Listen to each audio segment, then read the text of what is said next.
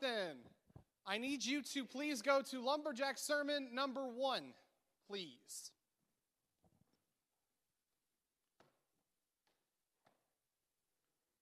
Thank you. If you have a Bible, go ahead and turn to Genesis chapter 2.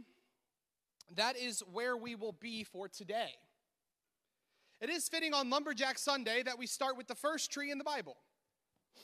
I will also say that I may or may not have told all of my kids to vote for option three, and option one still won. So, not going to contest the results, but here we are. Genesis chapter 2 and 3 offers so much of an origin story for us as humanity.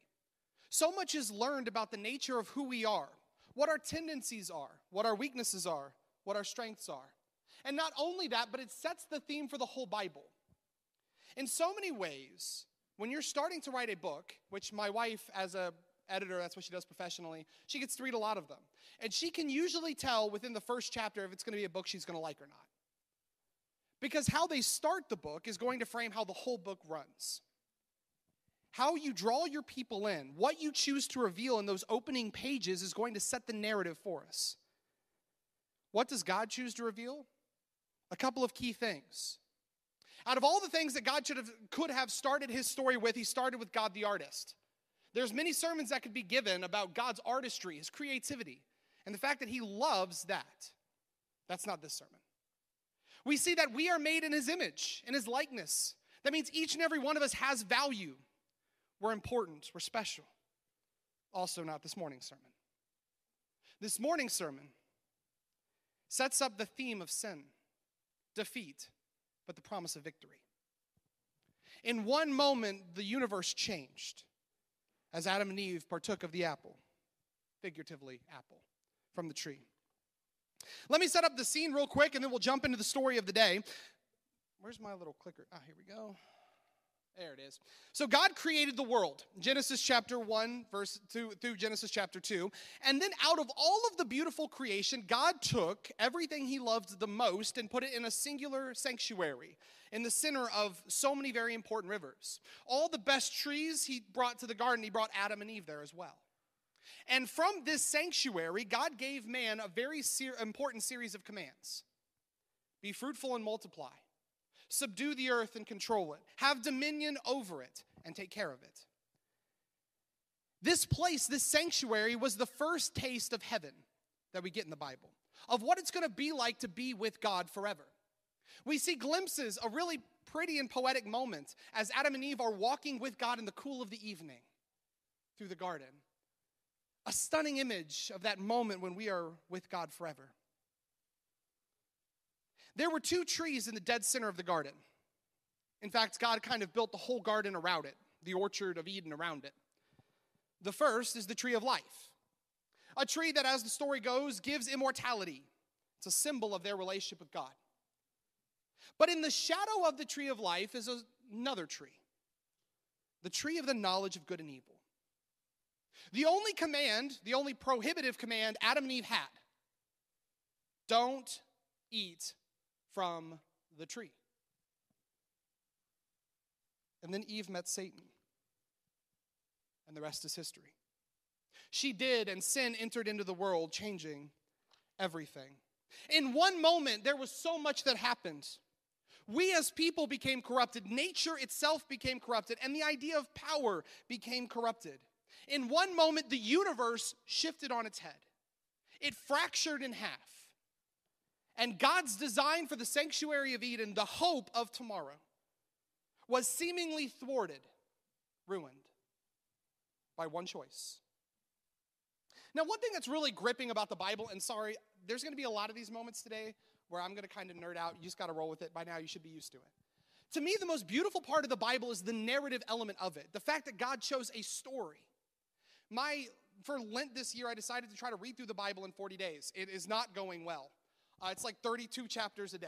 So, doing my best. I figure even if I fail, I read a lot more than I would have usually. And through it, I have found that reading it in quick succession, you, you find that it truly is a story, a beautiful story. And you know, the way we usually read the Bible is we read a couple chapters here, and then we wait a couple days and read a couple chapters there, and a couple chapters, and that's a good way of doing it. But to sit and read it all, the story that's being painted is so stunning. So many moments in this scene that we're not going to get to in Genesis chapter 3. I invite you to like read it on your own time and draw comparisons to what happened in Genesis 1. So many little moments that occur that give a, a segue into what's going to happen. So many little Easter eggs are hidden in that story for what's going to happen later in the narrative. And it sets it all up in this way. Corruption is the key of this tree of death. We were corrupted, creation corrupted, power corrupted.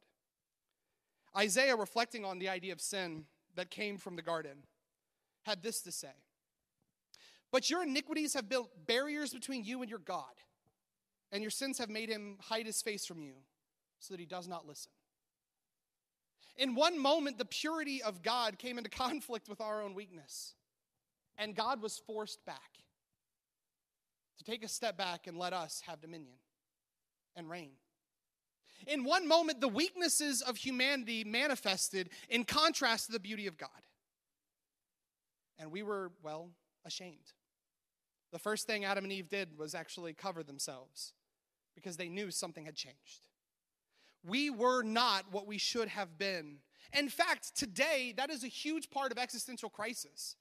The number one cause of depression in uh, the Western world right now is a lack of purpose or meaning. You know what that means? That every person that walks the earth knows that deep down there's something that's just not right with the way they see the world. There's a reason that every person in the entire world looks at injustice and hates it.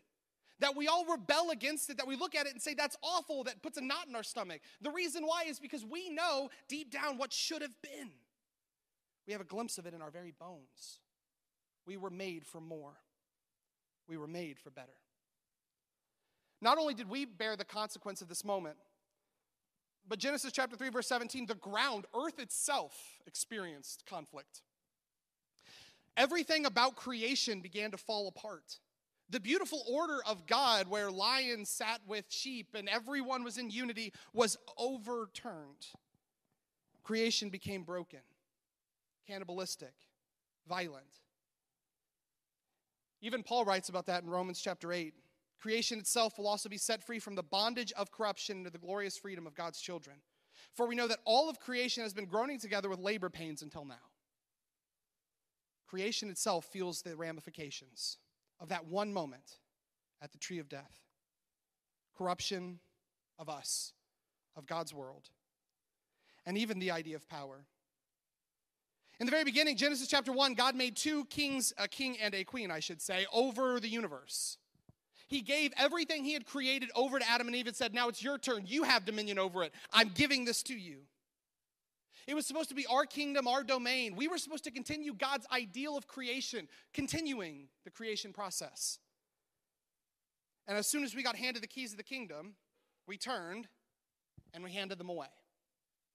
So now the entire world is, as Ephesians 2 2 says, under the rule of the kingdom of the air, under Satan the ruler of this world.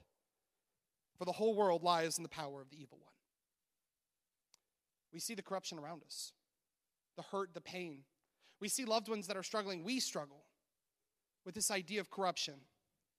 From all the things that happened in this one pivotal story, this moment to start the narrative of the Bible. We see Satan's success leading him to become the father of lies the adversary, the accuser, the roaring lion looking for someone to devour, and we find ourselves so frequently his prey. The world itself rebelling against what it should have been. That was the dark part of the lesson. It's about to get a lot happier, I promise. Just needed to set the stage. When I uh, was teaching creation not too long ago to some of the kids, we were talking about the narrative of the Bible. So we were talking through the stories that kind of move the narrative forward. In fact, for those of you who are here, on the Sunday morning where we did our combined class. That was the culmination of that series. One of the kids asked me a question that really hit me hard, a question that I've wrestled with. Why did God include the, the tree of death? What was the point? Everything was perfect, everything was good. Why? Why throw a wrench in the plan? Why allow something like that to undo it? What was the purpose of this tree in general? This morning, I'd like us to answer these questions. I'd like us to answer these questions because I think in the answers, we're going to find some very important truths. Important truths that are going to allow us to stand in front of a tree of death and undo the mistakes of our past. allowing us to be empowered to make better choices, decisions, and life altering moments that we can take back from Satan. Life is a series of choices. Each one of us make them every day. It took one really bad one to change the outcome of history, and it could take one really good one to change it back. Each and every one of us have the same power at our disposal that Adam and Eve had the same power for good or the same power for evil. And every choice we make changes the world, however small it may be. So it's time that we empower ourselves to make a different decision at our tree of death. So, let's start. God made us rulers, God made us warriors, God made us powerful. The word that's used to describe us, the, the dominion that we're to have, is kabash, which literally means a term for conquest and control. It's almost exclusively used in the Old Testament for battle scenes. God says, Hey, I'm putting you in a battlefield. Prepare yourself, because it's, it's going to get hairy. But you're, ready, you're made for this, and you're ready for it. God knew that from the very beginning there was going to be conflict between us and Satan. He knew that was inevitable. So, one thing that really jumps out to me is why put the tree there? James chapter 4 verse 7 offers us an insight. May not make sense at first. We'll come back to it. Submit to God but resist the devil and he will flee from you. We were given and do have the power to fight evil. That's something that was intrinsic in the way we were created as God's warrior kings. We were given the power and have the power to do good, to resist Satan, and I think most impressively, have power over him. Sometimes I think in the church we have this broken model of Satan, right? That he's almost equal to God that he's like almost as powerful as God, and that he is like so much greater than we are. Bible paints a very different narrative that we frequently are on his level, if not stronger, empowered by God's love. We were designed to be able to overcome Satan, to fight against him, the roaring lion. We see glimpses of it throughout the Bible. Some of the weirdest stories in the Bible. Like, I don't know if you've ever read Jude or if you have read Jude recently. First of all, it is a trip. If you're going to do it, just prepare yourself because boy, howdy, there's a lot there. It's like 21 verses, and it takes me like three hours to read through. There's this random line that's dropped about how Michael and Satan fought over the, the body of Moses. Don't ask me where that's from or what that's about because I have no idea. But in the middle of it, Michael looks and looks at Satan and he goes, The Lord rebuke you.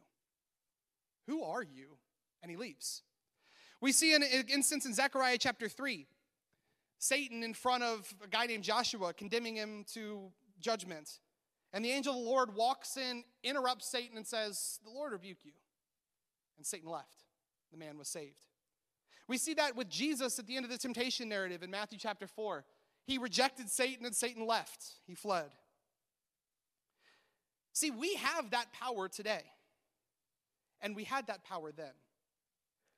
So let's explore a hypothetical. Eve at the garden. What happens if she says no? How could that have changed our history? And how can that change us today? The tree was there, it gave free choice. It gave choice to Eve, empower her decisions. If God created a universe where there was no temptation of evil, there also could be no possibility of love. The reality is, in order to have love, you have to have the risk of hurt.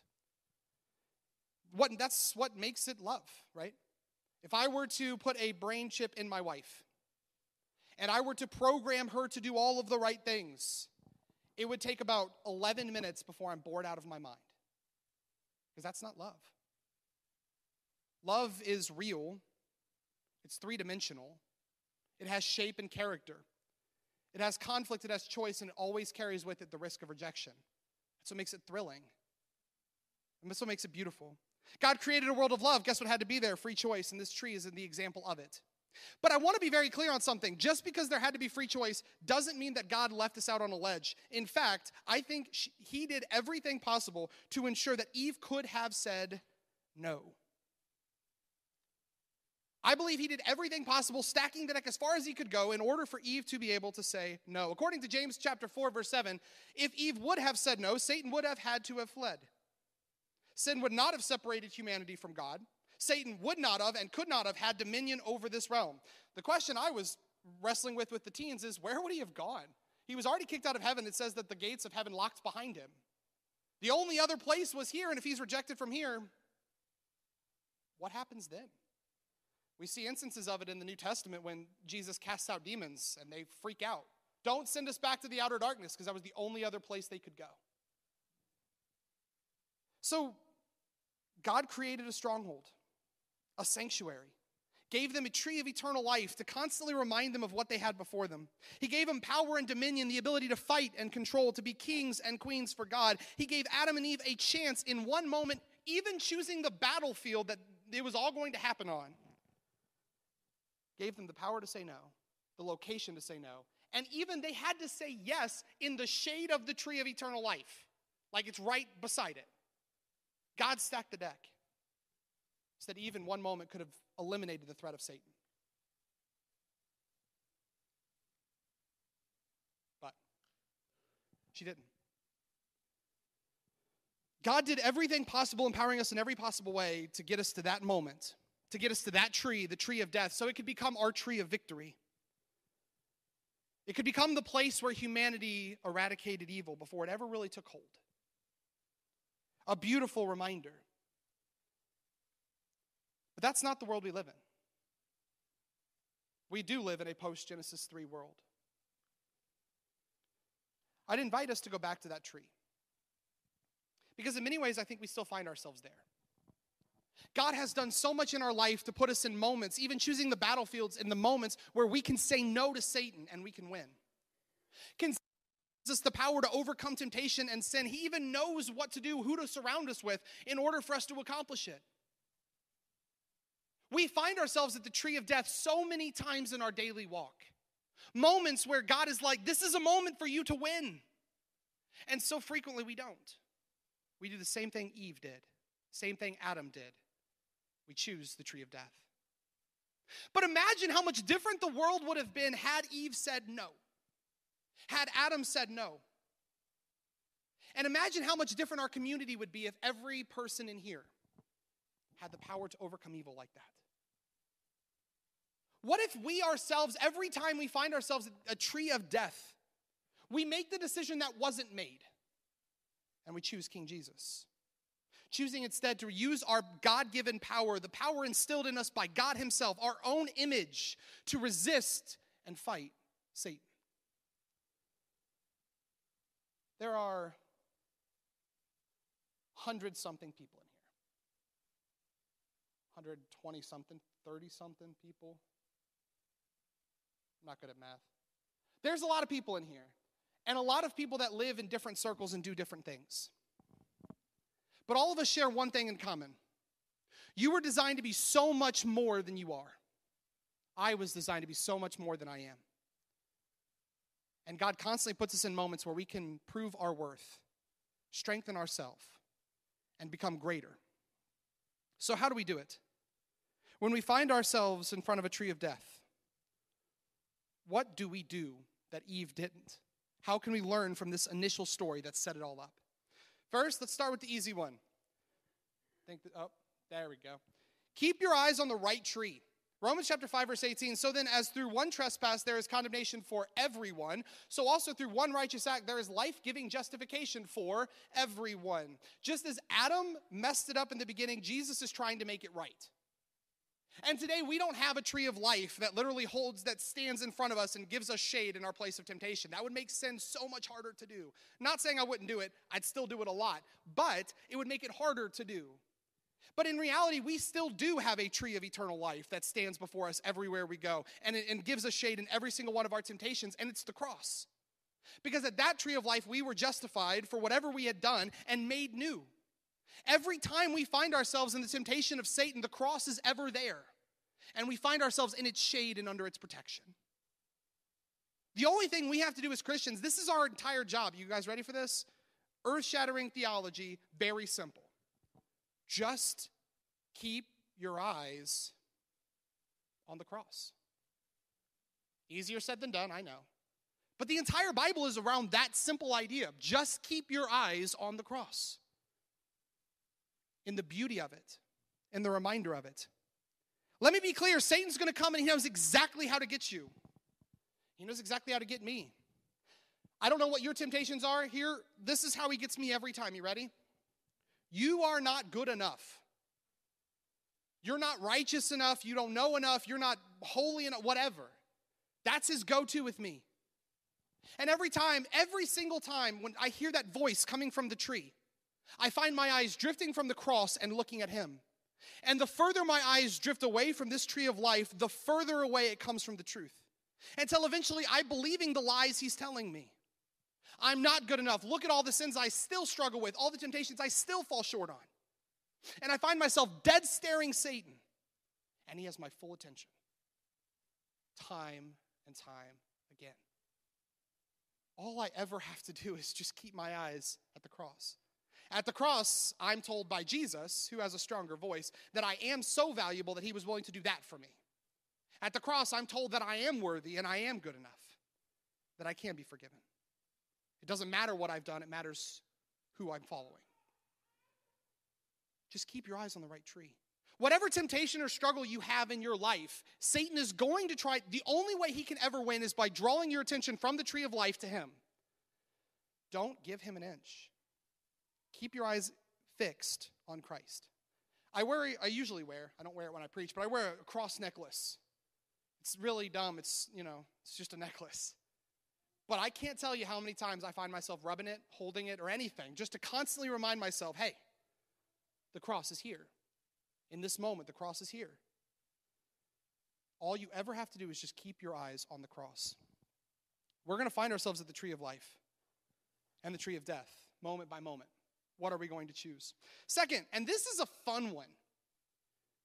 Submit to God, resist the devil, he will flee from you. That's how we started. James chapter 4, verse 7. You have a remarkable power to like put Satan in his place. Now, let me be also clear. You don't. God does and therefore you do. One thing I think that we find ourselves talking about all the time is we, the way we talk about temptation, we need to flip. Because we often talk about how much power it has over us. You know, oh, I'm in the throes of temptation. Oh, it's really difficult. Oh, it's overcoming. Yes, all of those things are true, but all of those things are true because we're failing to grasp the power we have over it. We're failing to realize that the power of God is greater than the power of Satan. And you have the ability to rebuke him in the God's name. Now, this is something that's super different from the way we often talk. But I found myself frequently, this even sounds weird to say out loud, which I know it shouldn't, but it just does.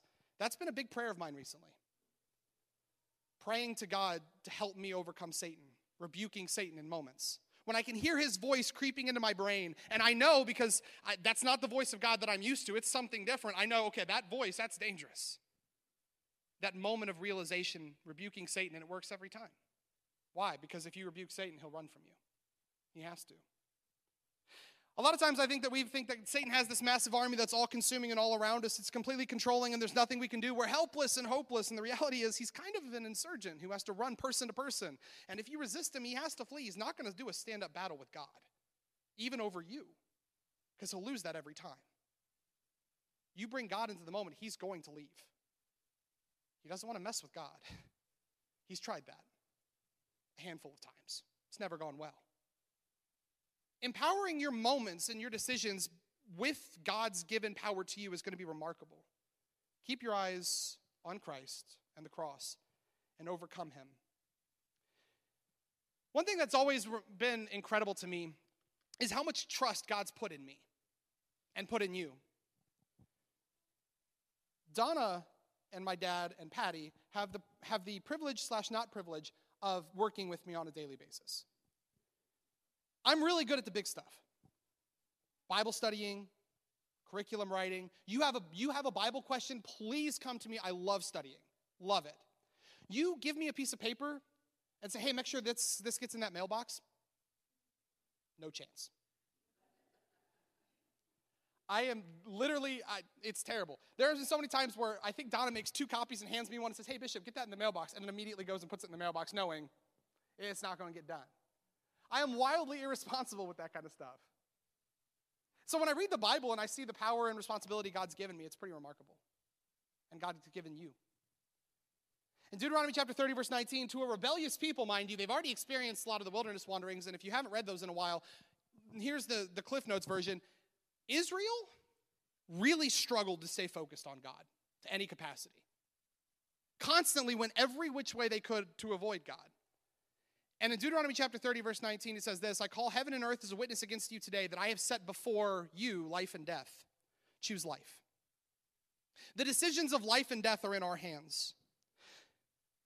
And the reason that we have that power is very simply because we embrace the, the power of God's love.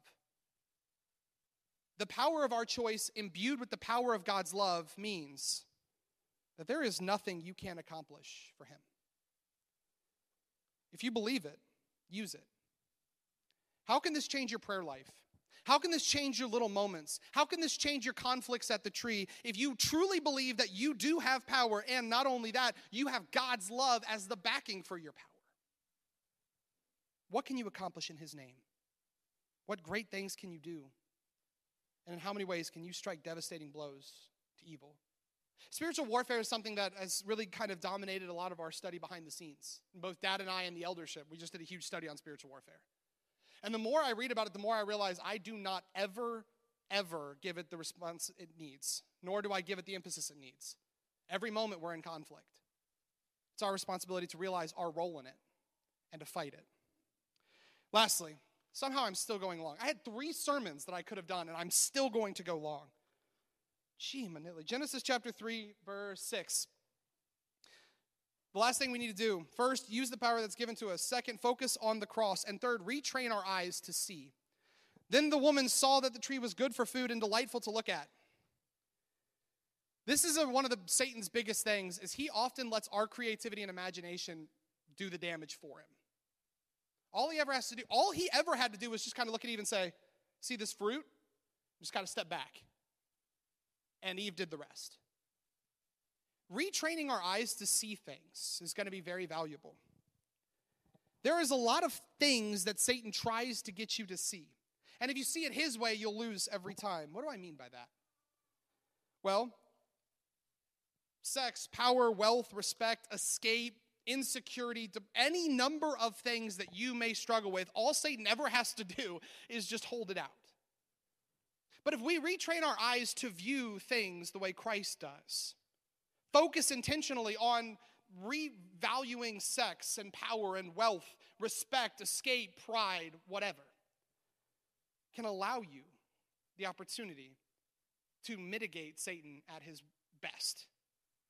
If Eve looked at that fruit and had eyes to see what it really was, and didn't see its delight or its beauty, but saw its temptation there, what would she have done? Dad often says in sermons that he's not tempted with Brussels sprouts. Makes sense. Because if you knew that it was Brussels sprouts, you probably wouldn't have done it.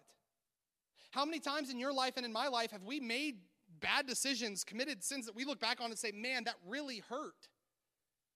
Because in the moment, all Satan had to do was just keep us focused on it and make sure we really didn't think about it too much in the right light. Retraining our eyes to see what's really in front of us and what's real is going to be very, very important. Had Eve done it, I think things would have gone differently. I'd like to conclude with a passage out of the book of Romans. Romans 7, verse 22. For in my inner self I joyfully agree with God's law, but I see a different law in the parts of my body, waging war against the law of my mind, and taking me prisoner to the law of sin in the parts of my body.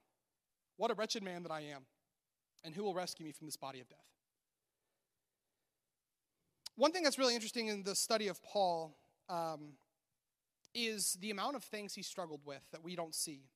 We only get glimpses of through the text. One of them is that he struggled mightily with depression. Read 2 Corinthians chapter 1 in the lens of depression, you'll see exactly what I mean. We see that he wrestled so much with things that were overcoming him, things that he felt he couldn't control. He even talks about it here that sometimes Satan seems so strong. The tree of death is so big, it's so great. The allure of temptation is so strong that he can't refocus his eyes. He doesn't feel like he's, he feels like he's powerless inside of it. And then, what, do you remember how this passage ends? It ends in the glory of Christ Jesus. Because whereas Paul was weak, he wasn't. Jesus was strong. Before us in our life, we're going to find ourselves battling every day in front of trees of death. Excruciating, hard, ugly, painful battles. But there has to be a victor every time you walk in front of the tree. I wish that was not the case. I wish you could retreat, but there is no retreat in spiritual conflict. But the tree there in the beginning is the starting point of our narrative. It's the tree where things could have been different but weren't. It was the tree where Eve could have had victory but found defeat. And it was from that tree that another tree was fashioned thousands of years later in the cross.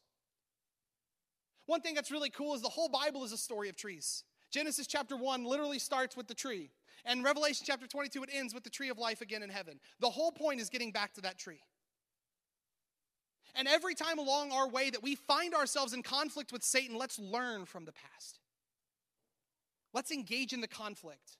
Make it real in your life and realize that the whole biblical narrative is spiritual conflict us versus ourselves. And frequently we lose. I often lose the war to Satan. I often give in to the flesh. I often forsake my spirit. I often follow my own law. My heart is a battlefield, it's a war zone, it's a, it's a, it's a morgue, it's full of carnage. My spirit is bloodied, it's dying, and it's stained so often from the conflict I find. You know what the beauty is? My God's victorious. And through him, I can be too. Today, I want to encourage you. I don't know where you are, but I know this. Every one of us finds ourselves in the shadow of doubt, fear, insecurity, temptation. We find ourselves standing just like Eve in front of the tree of death. Choose life, God says, and He'll empower you to overcome. Conquer in His name. Focus on the right tree, rebuke Satan, and refocus your eyes on Him. I don't know where you are. I don't know what you're struggling with. I don't know what your battle is. I don't know what your tree of death is, but I do know this don't go through it alone. The power of prayer is real. Spiritual conflict is real. And look around. You have a room full of comrades who want to jump in and fight with you. Let's fight together. Wherever you are, whatever you need. There are people in the back that want to talk to you. Whether it's dedicating your life to King Jesus, whether it's overcoming a battle that you're in, we'll be standing there waiting for whatever you need. Let's stand and sing together.